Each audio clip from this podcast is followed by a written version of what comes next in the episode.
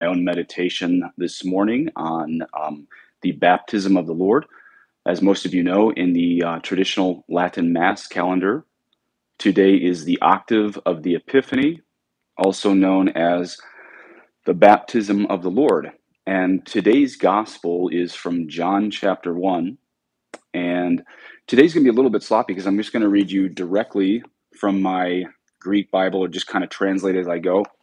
But there's going to be some really cool Greek words in the middle of that. So if you grab your Bible, whether you're listening live on YouTube or you want to listen to this a little bit later, I'm going to um, give you a couple of the really interesting words that come to us from the words of St. John the Beloved, but also directly from St. John the Baptist, since he is the key player in today's baptism of the Lord. So if you have your Bible, open to John chapter 1, verse 29 to 34. And again, this is also going to be, this is the traditional Latin Mass gospel for today.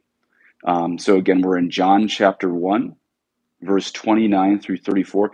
Even if you don't have your Bible, I'm just going to show you a couple um, neat words here. So we start in 29. I'm just going to translate from the Greek kind of as I go. So it's going to be a little choppy, a little sloppy along the way. But once we get to some very interesting Greek words, I think this will make it worth your while to listen to this rather extemporaneous podcast slash video on the gospel from the baptism of the Lord. So, um, verse 29 says, uh, The next day he saw Jesus coming towards him and said, Behold the Lamb of God.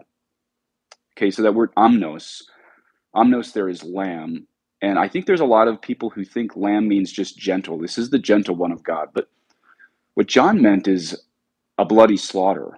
Um, for a Jew to call someone a lamb is essentially to say this is one who will die. This is going to be, uh, he's essentially calling him the person of Isaiah 53, the lamb who would go silent to the slaughter uh, and not open his mouth. And then the very next words tell us why. Um, uh, hohairon, which is the taking, it's a participle. Ten hamartian is sins. To cosmo, to cosmo, um, for the taking away of the sins of the world the word in um, Greek there for the world is cosmo, which is the genitive of cosmos. So if we transliterated it, that would be quite a um, quite a visual. The Lamb of God, again, the one who's going to be slaughtered in a bloody way and not open his mouth for the taking away the sins of the world, but literally the sins of the cosmos, if we transliterated, not translated. Tin hamartian to cosmo. That's verse 29. Okay, John 1 30 it says, um, "This is he um, of whom I said." So it's almost like John the Baptist is just is describing what Jesus, what he has already said about Jesus before. He says, "After me comes a man who before me existed." The Latin has facta, but we're going to see how the Greek is even more Trinitarian than the Latin. After me comes one who existed before me or was made before me. But it's really interesting because the Greek there is gegonen, Gegonen means generated or begotten. See, the Latin doesn't exactly, and I, I'm about to offer Mass behind me in Latin, so I'm not ripping on the Latin here, but the Latin says uh, facta or factum, which is like created. And Jesus had a, a, created human soul, but the Greek actually captures the Trinitarian in a, in a very interesting way because John the Baptist is saying, Jesus is he who um, was begotten. This is what we say in the Creed begotten, not made.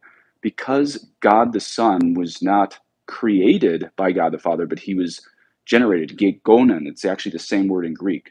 So there's something very Trinitarian about what John is saying right here.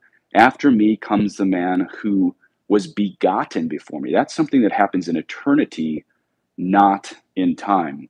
And it says, because protos mu hein, because he was before me. And the word protos, that should remind you of the word um, first. He was the first. He was he existed before all of time is essentially what he's saying.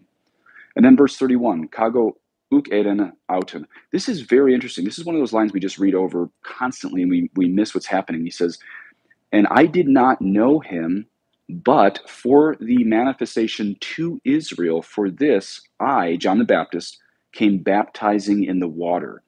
Isn't that interesting? So even though um, John is essentially a cousin of Jesus. There's something he doesn't recognize in him or didn't know him, he said.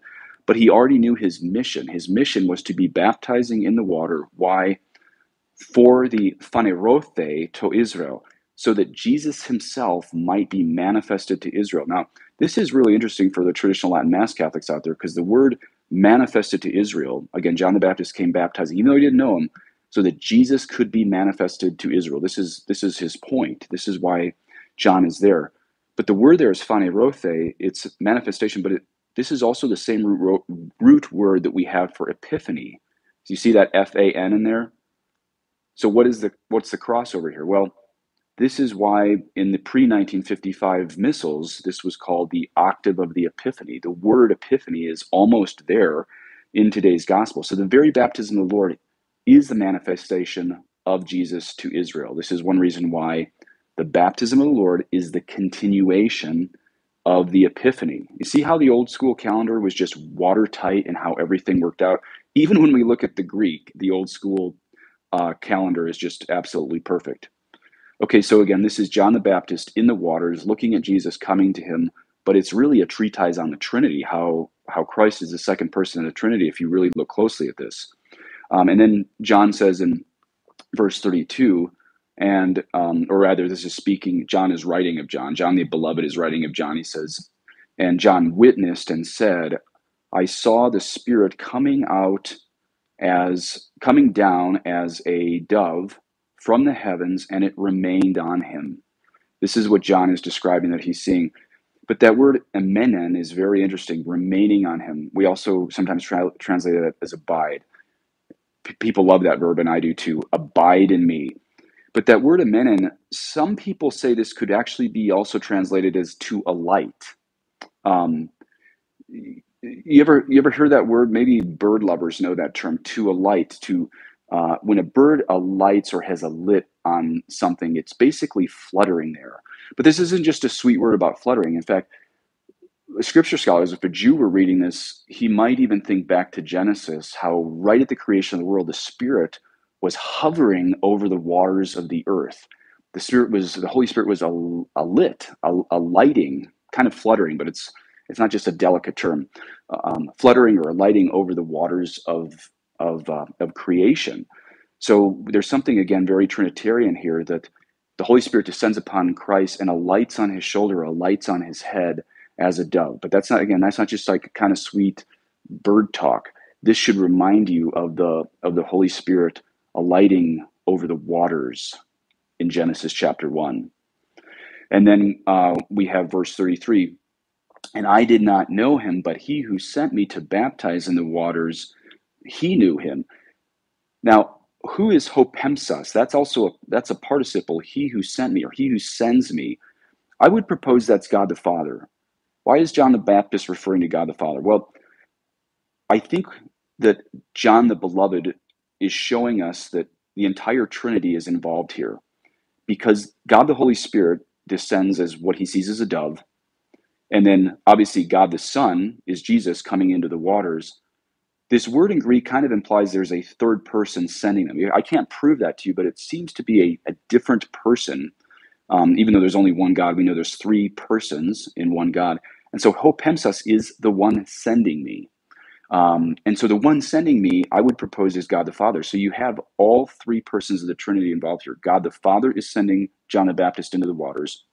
God the Holy Ghost is descending, alighting upon the head of Jesus as a dove.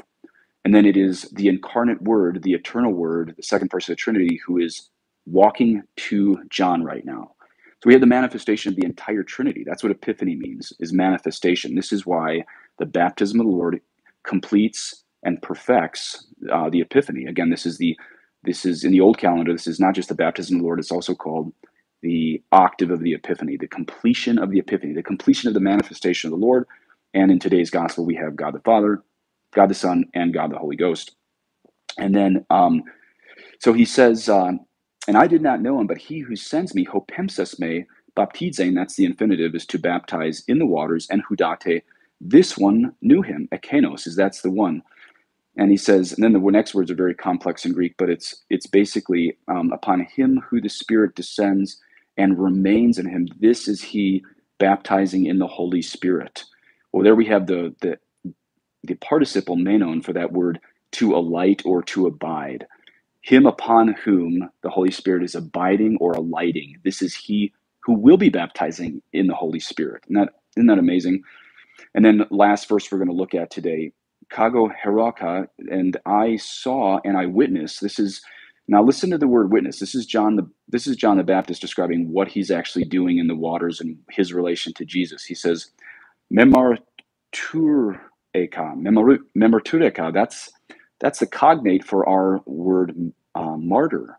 So he's martyrizing, he's witnessing that this is the, and then the next, the last three words is ho eklektos to theo, the chosen of God, or more likely ho huios to theo, the son of God. The Vulgate, um, St. Jerome translated huios to theo to uh, Dei, so we're going to go with son of God. So this is John the Baptist witnessing to the point of martyrdom, which is kind of prophetic since he's going to die as a martyr to Christ, um, that this is the Son of God. Ho huios to theo is the last three uh, words that we have right there. So what we have is, um, just to recap, and then I'll close this up. What we have today is the full manifestation of the Trinity, the completion of the octave of Epiphany, and the words show it to us, uh, especially in the Greek. He who takes away the sins of the whole cosmos. My favorite, I think, today, though, is that word gegonen, that that John the Baptist recognizes Christ came before him, not made, but gegonen, which is begotten, generated of the Father before all of time, is that word gegonen, because he was protos. Christ was first. That's what protos means, is first. And then this is why did why did John the Baptist come? It wasn't for John the Baptist's sake. It was so Jesus could be revealed to Israel, phanerothe, which is manifestation. Also, same root, root, root word as epiphany there. And then last thing is the emenon, to abide or to alight upon. The Holy Spirit is alighted upon the waters in the Old Testament, and the Holy Spirit is lit upon the head of Christ.